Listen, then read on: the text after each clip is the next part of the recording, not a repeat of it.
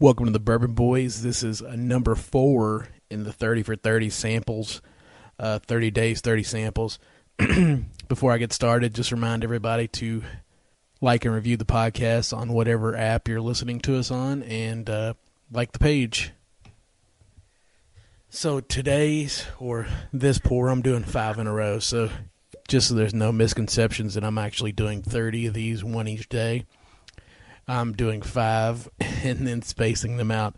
So this one is going to be a redemption barrel proof batch one, I believe. It's a low rye straight bourbon whiskey, uh, 110.3 proof, age nine years. I was turned on to these by uh, Emilio uh, Machado, Machado, I think is his last name. Emilio, Emilio, uh, really good guy. Loves his MGP. he let me know that these are some really things to look out for that you can find at a reasonable price still for MGP. I mean, hundred bucks for anything that's nine to ten years old is a pretty solid price for MGP right now. And I probably poured that a little heavier than I wanted. After I started picking these first five, I figured that, uh, well, the first one was the Prav pick.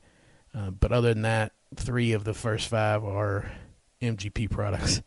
I didn't even realize that. I'll have to make sure that uh, going forward, I choose less MGP because it's uh, all going to end up tasting similar anyway at some point. Although the the fifth one on the list is Bull Run from uh, the other guys, and it's a light whiskey, I believe.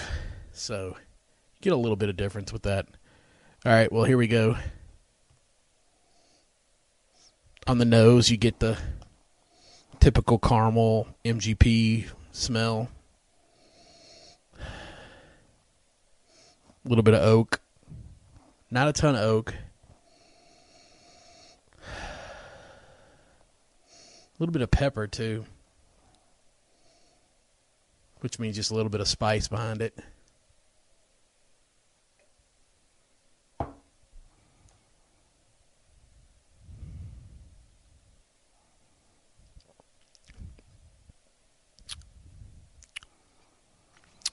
This for a low rye, it tastes. This really has a lot of rye flavor to it. A lot of rye spice. Not a ton of fruit for a low rye.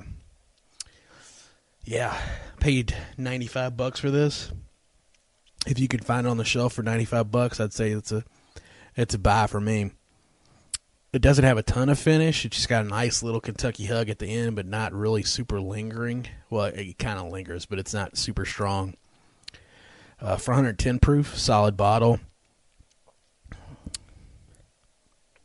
It's one of those ones that's got enough sweetness and rye to it that just makes you want to keep going back. So I'm going to finish this one.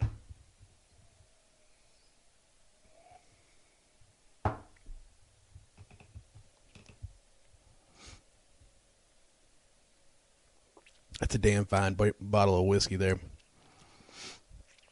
that's definitely a buy for me at 95. I saw a bunch on the shelf the other day for 150. That's a little bit of a stretch for me. 150 is kind of my max of anything I spend or uh, what I'll spend on any bottle. So I don't know if this is the best thing I've ever had, but for a batch nine year old MGP whiskey, this is damn good. So uh, until next time, enjoy your pours and enjoy your family, and uh, I'll be seeing you.